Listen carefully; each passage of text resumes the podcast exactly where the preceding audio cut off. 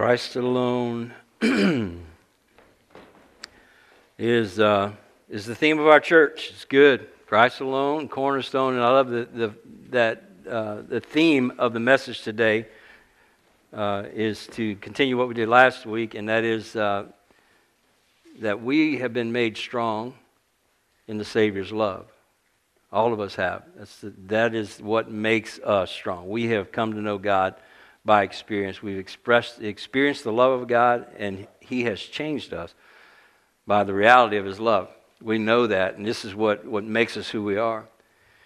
But it's the cornerstone. And in the text where that verse is used, where Christ is, is labeled as the cornerstone, he says, Upon that, that cornerstone, which is an offense to those who don't believe, he builds his church.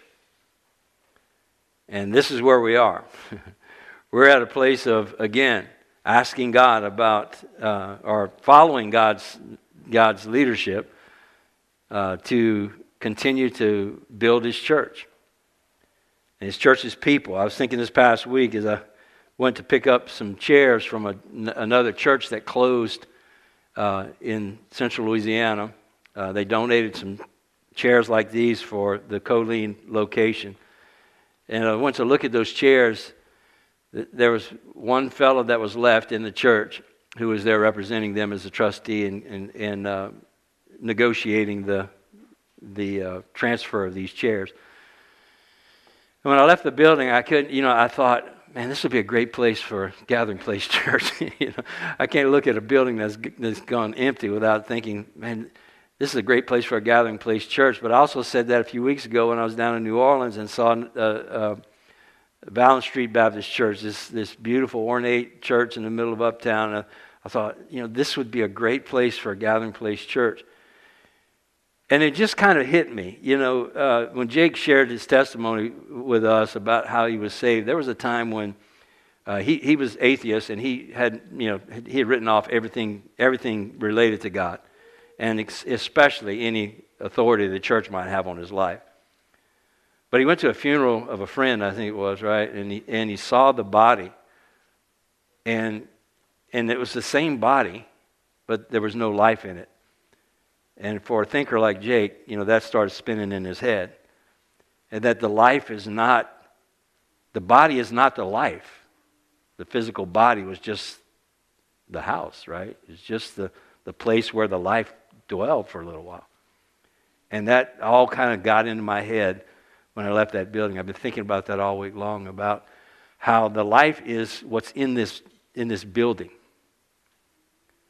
And I'm so excited that we are open to, as a congregation, first of all, to knowing God and, and ex, ex, experiencing the blessing of the love of God and allowing that you have allowed the love of God to change your heart and to transfer your way of thinking into uh, being one, a, a person of grace and a person of abiding and pursuing the person of God instead of just dead religion. Because dead religion is what kills those buildings, it's what, what makes them empty. There, there is no life in dead religion, there's life in Christ. And when He's the cornerstone and we are uh, made strong by the, the actual love of Christ, that's what changes us and, and brings life. And that we could actually do a transplant in another location. Literally, bring a, a, a, one of our kidneys, you know, say, okay, here you go.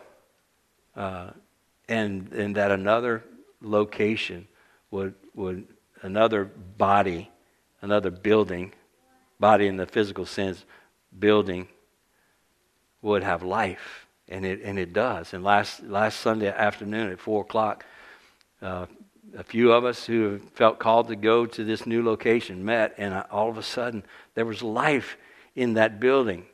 You know, and, and I, have walked through there with a number of people. Russ and I walked through it. Uh, uh, uh, Daryl Stagg, the DOM, and I walked through it, and the same response was there. It says, "Man, this is so sad that this building, that this church died." And and the church did die, I guess. I mean, I'm sure those believers are somewhere. But then, but then the opposite response happened last Sunday night. Daryl was taking pictures of cars, and Will and I ate lunch with him on Monday, the director of missions, and he was showing us pictures, and he had names of people that he had written down from all the names of the people that were there Sunday afternoon. That's the life, and he sees that. You know, it's like there's these are these are signs that there's life now in this building. And so, you know, that's what we have to give. It's the life. It's, it's, and it's going to take the same experience that it took for us to, to find the life of God in our own lives, to, to see the fruit of God, is that we have to teach people. We have to expand ourselves. We've got to think outside of ourselves. And so today we're going to, we're going to continue to move forward in that as a challenge for the gathering place united. All of us here, all of us there, all of us there on Facebook today. Uh, this is our attempt to join God in preparing us for our immediate future. And so last week we looked at how God raised up the gathering place churches to, number one, counter what seems to be a pervasive teaching in our church culture, that being works based religion that in its that being uh, religion that in its best zealous efforts, and they are very zealous, are finding themselves to be the same place that Saul was found. In his most zealous state for the church, he ended up finding himself a persecutor of Christ. And I just believe that's where we are, and we, we see that. We have seen that as a church. Religion without personal, a personal sanctifying Savior who can be known by experience through obedience leads to that, to zealous, zealousness for stuff, zealousness for good works, zealousness for achievements and success in man's eyes, but it leads to death in the church of God. Y'all with me? And so we saw that last week. And God showed us that. He also, uh, God raised up uh, raised us up to counter that. And he also raised us up to counter the type of religion, this type of religion with the message of grace, which is prolific in this place, but it's almost void in this community, in this Christian, in this religious, I should say, culture. People don't understand grace, and God raised us up to be able to speak this. We have clearly heard the message of grace. We understand it, and John talked about that last week in about how significant the propitiation of Christ was for us. We, we know, we've heard clearly this message, not only of the grace for salvation, but of God's imputed righteousness. And we've embraced it. We've embraced God for it. It's the love of God that has transformed us when we see the reality of His grace, that He sees us as perfect, even though we are not. God also, I believe, raised us up to counter this type of religion with the truth of an ever present personal Savior who works and makes himself known to us. His Spirit lives in us and continues to reveal Jesus' character to us. God has called us to counter dead religion by giving us this idea to help us to understand the truth of the personal touch of God in our lives and how that relates to obedience. And so we've embraced that, and, and we need to be that. But we have experienced all these things. And as we continue today in the text, John starts off, first of all, by just reviewing the things that he talked about last week, using the language of abiding, or the abiding parable that he shares that we know so well from, the, from his gospel. Look at it in 1 John chapter 2, and we'll pick up where we left off. Verse 24 Let what you have heard from the beginning abide in you. If what you heard from the beginning abides in you, then you too will abide in the Son and in the Father. And this is the promise that He made to us eternal life.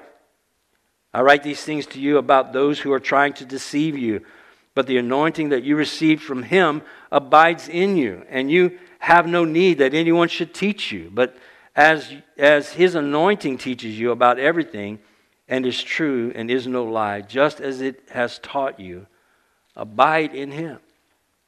So, as John encouraged the church to live in what they heard, right, what you've heard from the beginning, walk in these things, so that we might be in fellowship with one another and also with the Father and Jesus Christ, his Son. I want to clearly pause during this significant moment in the, in the church, in our church, the gathering place, and say, Church, live in what you've heard. Live in what you've heard. And you'll be blessed to continue to gain more and more knowledge about God and a deeper and deeper love for God and a stronger faith in the person who's guiding, guiding your steps. Live in what you've heard. that might sound crazy for me to say that because that's, what, that's how we define who we are, but are we doing it? I mean, the testimony of many of us over the past years has been I just can't find time to, to live in what, what I've heard, to abide in Christ, to, to pursue the person of Christ, to experience the fruit that comes from that. It is a knowledge of God by experience that Jesus said he would manifest himself to us. And so I'll, I'll say it again today. Before we move forward from this to what the fruit will be of that, let's understand again that we need to walk, live in what we've heard. John understood that they understood the truths. He said that, but he was encouraging them live in what you've heard. Then at the close of our text and message last week, John gave us a challenge to add to our abiding, our understanding of abiding in grace. And it's the thing that should flow out of abiding, and we're going to see that today. It's loving others well. As we continue in the text today, we're going to learn uh, what John was saying because he talks about it in his gospel and also in the epistle. And then we're going to look at uh, what this looks like when we get it right. John describes it clearly to us. But let me come back to what the, the worship team led us in this morning before we move forward. The cornerstone is what we have. Christ, the cornerstone, we've got that. We understand that. Live in it, right? We understand that He's the cornerstone of the church. And it's upon Christ that God will build His church. But now it's time to build His church. you know, we need to go ahead and get some lumber because the foundation has been laid. And the lumber is the person that you work next to. The lumber is, is the people that you're in community with here. The lumber is those people outside yourself. The foundation is laid, now we need to move forward. First of all, love will reveal to whom we belong. Look at what John says in chapter 3, verses 10 through 11. By this it is evident who are children of God and who are children of the devil. Whoever does not practice righteousness is not of God, nor is the one who does not love his brother. He connects those two practicing righteousness and loving his brother. For this is the message that you've heard from the beginning that we should love one another. So here's the message that we've heard from the beginning, and we're going to see that it's true. There's two types of evidence that we belong to God according to this passage. One is that we practice righteousness. All right, that's the foundation. We, we live in obedience to Christ so that his fruit can be shown through our lives. We practice righteousness.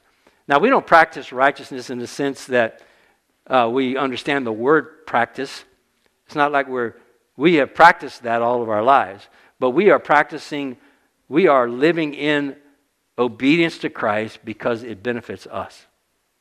And we have all seen the benefit of being in obedience to Christ, walking in obedience to Christ. But then the second thing, it's not just the righteousness that results, but it's it is uh, that that we love one another. It's time for us to to make a shift in our thinking outside of ourselves to the world around us. And John says the same thing uh, in the abiding passages in John chapter 15. You, you might remember this, but right after he gives us the abiding parable in John 15, this is what he says in verse 10 If you keep my commandments, you will abide in my love, just as I've kept my Father's commandments and abide in his love. These things I have spoken to you, that my joy may be in you and that your joy may be full. So, what commandments? Well, he mentions one right away. He says, This is my commandment, period that you love one another as I have loved you. So, so Jesus is setting up a precedent, a precedent here for us. He says, Obey my commandments. Now, what we have done, most of us, if we have been walking in his commandments, we, we are pursuing in our best days. Y'all with me? Say, oh, yeah.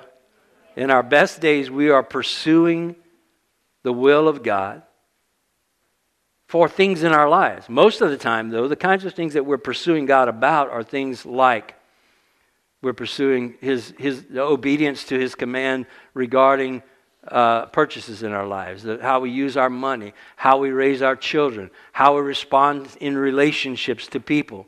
And we're discovering that God is, uh, is an unending source of wisdom and, and love and personal, uh, personal intimacy with us. He is that. But Jesus is saying, Here is my commandment that you love one another. That's outside of us. That if he was to summarize all of what he's done foundationally in us to reveal himself to us, is so that ultimately we will see in the people around us a need for what we have. That, that we wouldn't, wouldn't sit there with our ice cream cone licking it and enjoying it in the face of a bunch of children who have never had ice cream and are desiring it. That we, we wouldn't just hoard the things that God's given us, the beauty of who He is, sitting with the knowledge of grace, being, having been released from the bondage of legalism, having that heavy weight and those chains being take, have, having been taken off of us in the face of people who are still in bondage and not loose their chains. Y'all with me? It's time. Jesus said, This is it. Like ultimately, what he did is he built a foundation in us so that we would give it to other people. So that in response to the beauty of who God is, and this week God just continued to pour out verses about who he is to me. And I just felt this love of God and the, the embrace of God and the personal touch of God and the acceptance of God and the, the, the removal of my sins from me from God, that God does. All of those beautiful things that, that we know about God, the world doesn't know that. The church in our area doesn't know that. The culture around us screams, works, works, works. And people are walking around every day with this heavy load, this burden. And we are and, and Jesus is saying to his disciples in these closing moments of his life that this will make your joy complete. If, you'll, if you will obey all the way to the point of pouring into somebody else, taking the risk and sharing the truth that you have with someone else, taking the risk and investing in a relationship with somebody else. Jesus made that clear that this is the commandment that you love one another. He also told them earlier that night in chapter 13, uh, which was just a few minutes earlier, uh, he told them in chapter 13, verse 34 and 35, that this is what would set them apart from the rest of the world. And by the rest of the world, by the way, he meant the rest of the religious world. This is what will set you apart from religious people. When he talks about the world, he talks about those who are following the law. In John chapter 13, verse 34 and 35, he says, A new commandment I give to you. That should sound familiar if you were here last week. It's an old command, but it's a new command. That you love one another. How? Just as I have loved you, so you are to love one another.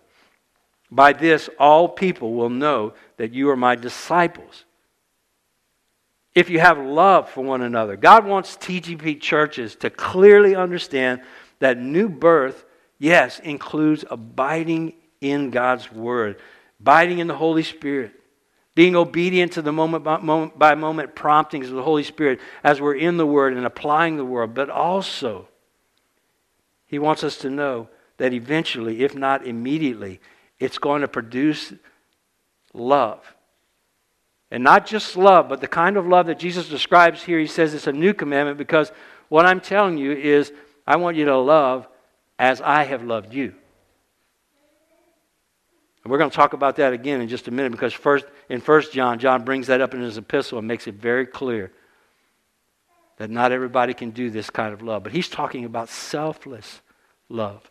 He's talking about sacrificial love. He's talking about love that never considers one's own needs, one's own desires. One that instead would, would submit completely to God for the sake of others, not just to prove something, but would give up his will in order that others might be saved. And this, consist, this, this message is consistent all throughout Scripture.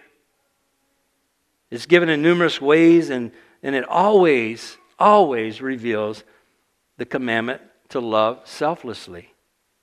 And that that stands above all other fruits. So even though we have these other fruits, they are preliminary fruits. They are foundational fruits. They are cornerstone fruits that ultimately should lead us to love others. In the Great Commandment, Jesus in Matthew 22, verses 37 through 40, you know this. But look at what he says. And he said with them, You shall love the Lord your God with all your heart and with all your soul and all your mind. This is the great and first commandment. And the second is like it you shall love your neighbor as yourself. On these two commandments depends or hangs all of the law and the prophets. All of the other rules and regulations, all the other things that God would lead them to do, hang on these two laws love the Lord your God and love your neighbor as yourself. Now, we have, I believe, successfully, as gathering place churches, we have successfully focused on the first commandment. And we've grown. Look, I've grown in my love of God. Yeah, I'm continuing to grow in my love of God as He reveals Himself to me. And you have too. Increased love for God results whenever we obey God and He reveals Himself to us. We've begun that. That's foundational. Today's message is called Second Commandments and First Fruits for a reason. It's because we need to completely engage our obedience to Christ. As a church, we have limited our obedience to Christ. You take responsibility for yourself. But I'm saying what I see is we've limited our obedience to Christ. And God wants us to engage fully, completely engage our obedience. That is, love the Lord with all of our hearts so that our love for others will be greater than our love for ourselves. It's not something God's commanding you to do that uh, He just wants you to obey. It's something He's already put in you, it's there. All of you feel the desire. There might be some fear mixed in with it, but the desire is already there. If you've been abiding in Christ, then He has put the desire in your heart to do this. And it's time for us to give the Lord all of our hearts, to love Him with all of our hearts, so that our love for others will be greater than our love for ourselves. This is the fruit of abiding in Christ. You know, Paul talks about this in Galatians chapter 5, verse 22. But the fruit of the Spirit is love, joy, patience, peace, patience, kindness, and he gives a list. Most of which, all but, all but joy and peace, are related to someone else patience, kindness, goodness, faithfulness, gentleness, self control. He starts with the, the first two because until we get peace and the joy of God inside of us, we have nothing to give to anyone else. But that should be overwhelming us at this point so that all the other fruits are focused on someone else. Paul says in 1 Corinthians 13 that the greatest of, he says, uh, uh, finally, there are these two things there's uh, hope and love. And the greatest of these is what? Love. First fruit. In the Old Testament, when God commands us to give our first fruits, what he says is, what he means by that is that they would bring their best. Their best. Not the first that popped up, but that they would bring their best to sacrifices to God. Listen, church, y'all with me? It's time for us to bring our first fruits to God. The most, the best fruit, the best fruit, according to Paul and to God, is the fruit of love. The greatest fruit is the fruit of love. And, and we have poured out our fruit to God, and, he is, and God has been favor, favorable to us, and He's shown us Himself, but it's time. This is a time to shift. It's time for us to shift our lives into second gear. We've heard and practiced what's necessary for us to love God, and now we need to adjust our lives as God's church to the second commandment and the first fruit, which is love. We're going to close this morning with what John gives us as the two requirements for shifting our lives into love. This doesn't happen for everybody. Matter of fact, uh, yesterday as I was sitting on the porch thinking about this message, some a thought hit my mind. I'm sure it was from the Holy Spirit. So key in for just a second and, and listen to, the, to how sweet this is. Okay, that, nobody, don't take this sermon as a as a harsh sermon, as a as a oh no, I got to do something I don't want to do. That is not what we're saying, right?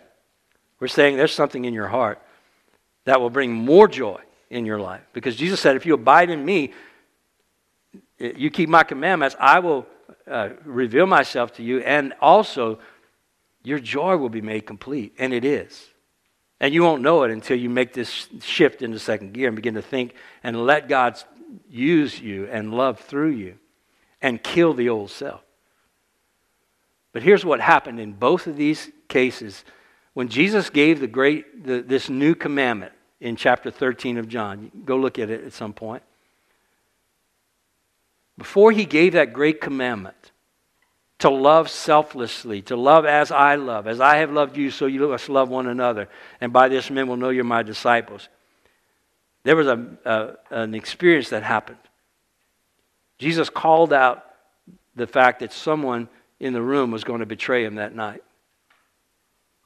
And ultimately, Judas uh, whispers something to Jesus, and Jesus says, Go and do what you need to do. And he leaves. And as Judas walks out of the room, the one who would not be a part of them, he was with them but not a part of them. He was there with Jesus the whole time, selected by Jesus for this purpose. He would not disrupt what Jesus is about to do with disciples that were ready to hear this word of selfless, self sacrificing love. Jesus wouldn't share it in the presence of Judas because it would cheapen what Jesus was about to say to his disciples. He wouldn't share it while Judas was there because what would all the other disciples think when Judas ultimately betrayed him? They would think, well, that was just a command for all of us that we need to try to do. No, he let Judas walk out first. And then he gives this commandment, which is why it's a new commandment in my mind. I want you to love like I love, like I'm about to love. I'm about to give my life, and I'm going to sacrifice my life for you. And that is the display of love that I want you to give to others selfless love. Love that sees others as better than yourself, as, as I can't sit with this and not give it to someone else. And Judas leaves the room.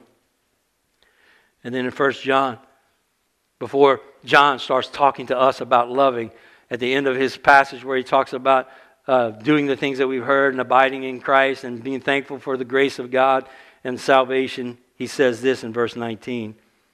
It won't be up there. I didn't give it to you. Therefore, we know that this is the last hour. This is how we know this is the last hour. They went out from us, but they were not of us. For if they had been of us, they would have continued with us. But they went out that it might become plain that they're not of us. So apparently, in the minds of the disciples, they're thinking about other disciples that were not a part of them anymore. These disciples that were now scattered and, and living lives and, and living a very hard life in obedience to Christ. He said, they weren't of us. Now, I don't know why God wants me to say this, but I know He wants me to say it. There, this is not the congregation that we have had in the past. There are many who have come and gone, right? And every time somebody's walked out the door, I know some of us have felt, all of us have felt a little bit of a burden about that. But also, Satan takes that in our minds and makes us think, what's wrong with what we're doing? Why are people coming and being with us, but they're not still with us?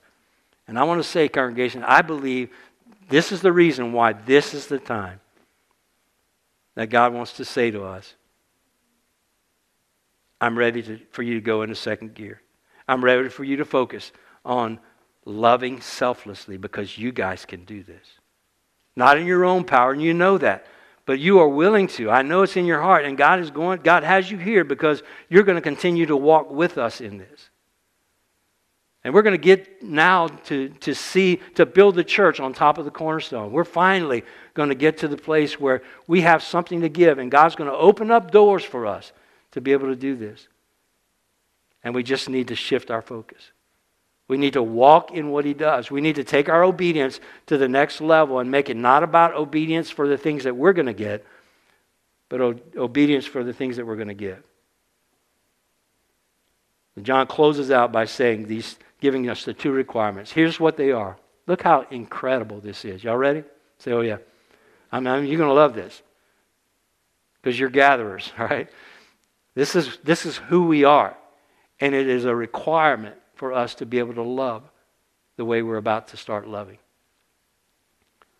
In 1 John chapter 4, John takes the time to describe for us the qualifications for this kind of love and what it looks like. He says, Beloved, by the way, if I've ever done your wedding ceremony, you should know these verses. It should be, you should already be loving your spouse this way. Now let's just move it outside this, the house, okay? Beloved, let us love one another, for love is from God, and whoever loves has been born of God and knows God.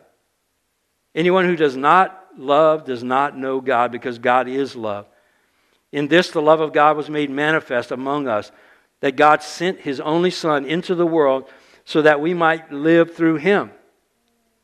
In this is love, not that we have loved God, but that he loved us and sent his Son to be the propitiation for our sins. Beloved, if God so loved us, we also ought to love one another. No one's ever seen God, but if we love one another, God abides in us and his love is perfected in us. There it is again. This is how they'll know we're his disciples. This is how they receive the love of God and see the reality of the love of God in a culture that's full of works based mentality and has misrepresented God, and us included in a culture that has never seen the reality of God. God has given us the assignment, and we are qualified to love this way. How are we qualified? He says, here it is God is love, and the ones that love are born of God, and all of us are, and there are many people in this town that are born of God. That just means they have come to saving knowledge of Christ, received Christ into their lives. They are believers. But there's a second qualification they know God. The ones that love in this way are born of God and knows God. And he makes the point to stop and focus on this idea of ginosko knowledge, which we all know is knowledge by experience through obedience. That we know God by experience. We don't just know him because we read about him in the book. We know him because we have been abiding in him and he has been revealing himself to us in our experience. And that's a requirement. And, and so, in a very real way, you might be the only ones in this town that are ready to do this. That people that understand this truth and have walked in obedience to Christ and come to know Him by experience are the only ones that are qualified to love selflessly. The world doesn't love this way. The world doesn't know. It can't love this way. Christ is the only one that can do this. And He has to do it in us. And He changes our hearts by our abiding in Him as a preparation for us to shift this thing into second gear and begin to walk in the first commandment, or uh, second commandment and first fruit. And that is selfless love towards others. God's done that work in this church. He's done it in you. I know you're ready. You're prepared for this. We are prepared for this. We're going to go to another location, and I'm excited about another location, but we're not going to do anything different. We're just going to teach people how to abide in Christ, and we're going to show people how good He is. Because we are enamored with God. We're blown away by how He loves us in spite of our sins. How did He demonstrate His love toward us? Right here. He didn't, we didn't love him first. He loved us and gave his son for us and manifested who he was. We, we have realized that. And some of your best friends who, are, who have been in church all their lives are, are, have no understanding of this. Some of my best friends who, who live uh, in this town and I talk to all the time have no understanding of the beauty of who God is. They don't understand His grace. They don't understand His character because they're not walking in obedience to Him. So, not everyone can love this way. It's a new commandment and it's not for everyone. And some have walked out and are gone. And in most cases, in most cases, this is not a blanket statement, and I'm not talking about specific individuals, but in most cases, people have left us when they've left because they weren't getting something. And, and let me just say clearly, okay, as, as John takes the time to say in this passage, I want to say it to you as well. You may not make it either. You may not make it. You have what it takes. I believe God has you here to hear this message. But if you're going to continue to walk in a life that's just absorbing things for yourself, just basking in the glory of God for you, and you're never going to make a shift into second gear, I hope that over the next few weeks you're going to be uncomfortable. I hope that from now on in the Gathering Place Church, you're going to be uncomfortable enough that you're going to have to either leave or kick it into second gear for your own glory, for your own joy, right? It's not a bad thing, it's a beautiful thing. But I, here's, here's what happens all the time, and it may happen now. If, if all of a sudden the people sitting next to you start bringing people closer to God, and they have stories to tell in life group, and everybody starts sharing these specific things that, are, that God is revealing about Himself as they are obeying Him to reach out and love others, you're going to feel real uncomfortable. And Satan will be whispering in your ear that they're crazy, this is not right, or whatever he'll whisper, or there's a better church down the road, or there's another experience that you can have that you won't have this kind of, have to face this kind of challenge. But I'm committed to this. I'm speaking it for our bodies. I know Will's committed to this. I know our elders are committed to this. It's not a word that, that we haven't waited to, that we haven't ever heard before. It's just time. It's time. Y'all with me? God's ready. It's significant to God. He, he ties it up there with loving Him to love your neighbor as yourself. It's significant to God. He identifies it as of all the fruits that there are, this is the first fruit. This is the one. This is the one I want you to bring to me. Don't bring me your other stuff anymore. It's time for you to bring the best to me. I've let, I've let you have it for all these years, but now it's time. And I believe this is a, this is a word for all of us who call, who call ourselves gathering place members. All locations. Until we get to this, it's, I mean, it's time. Let's just say it's time. Be done. Let's shift. Let's make the shift. Let's talk about it in life groups. Let's encourage one another. Let's build each other up for this. Let's, let's, let's have meetings uh, together with friends and let them see the love of God. Let them see how, how blown away you are by the person that you've discovered. Let's start getting it out there and ask God to bring people into our lives. So, how do we do that? Here's what we've done in our practice. We already know God's given us what to do. This is, this is nothing new for us. It's just time to engage in BC. A, is abiding. Remember our ABCs? Remember a few years ago when God simplified what we do to three things?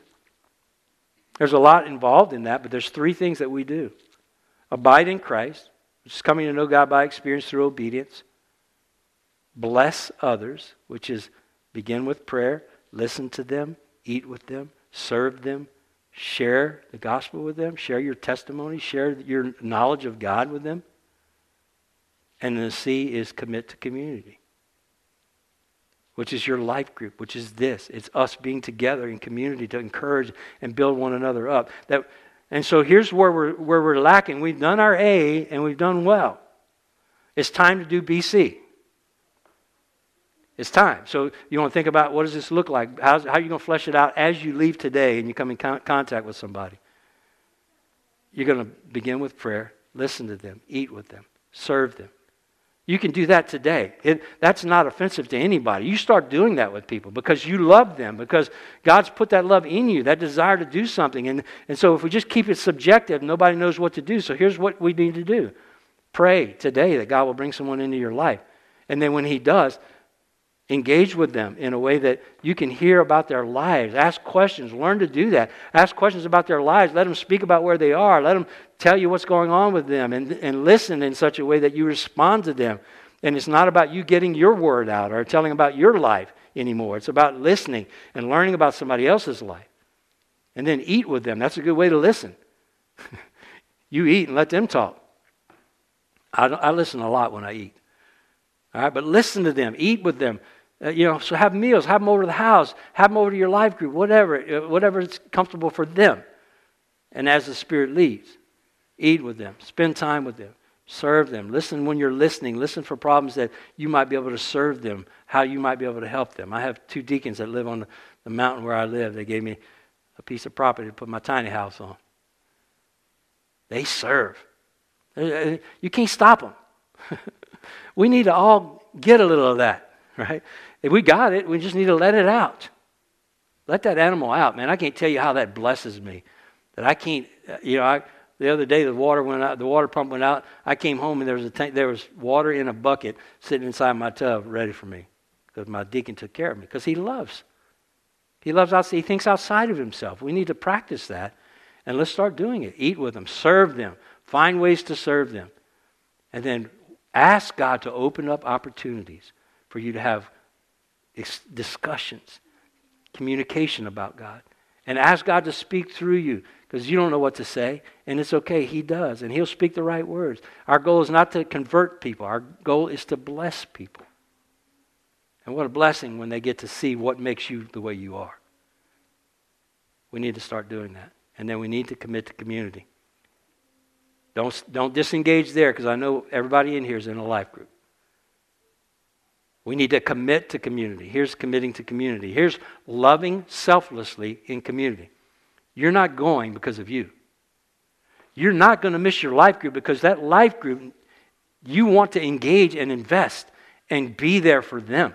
Not, oh, I'm just too tired and I don't want to go because it's about me. I'm not going to miss because it's about them. And when you go, you're not going with an attitude like, I wish I wasn't here, but I'm here. You, you got to let the Holy Spirit do something in you so that when you get there, you have life to give to the people that are there. That's why it's called life groups. give some life when you go. It's about them, it's not about you. And God will shift that in our hearts if we let Him do it. It's going to take practice because we're used to going when we want and, do, and getting what we want. Okay? Second gear. Second commandment, first fruit. We need to be selfless in our love for the brothers he, John said that. He said they'll know this because they'll see how we love each other. And that's what's going to attract people to us. That's what happened in Acts, remember? They loved each other so much and so well. They were selling their possessions and giving to each other as they had need. They're meeting each other's homes, and nobody went without food among the brothers, meaning believers. And people outside the believing community saw that, and daily God was adding to their number those who were being saved. Y'all with me? Let's do that. Let's do that. Let's love one another well. Let's let our what we do in community be about others and not about us. And when people see that, they're going to think, wow, they take care of one another. I want to be in that community. And then we get an opportunity through that to introduce them to the good God that put that in our hearts. And then they become one of us. Not like those that walk away. Okay? Done. You know, God's made it clear for us. He has blessed us. We've remembered our journey, spiritual journey of getting to where we are, and now we have a challenge before us to, to shift things into second gear. And so, my prayer today is that everyone here will find the discipline necessary to focus your life and make the shift to second commandments and first fruits. Let's pray.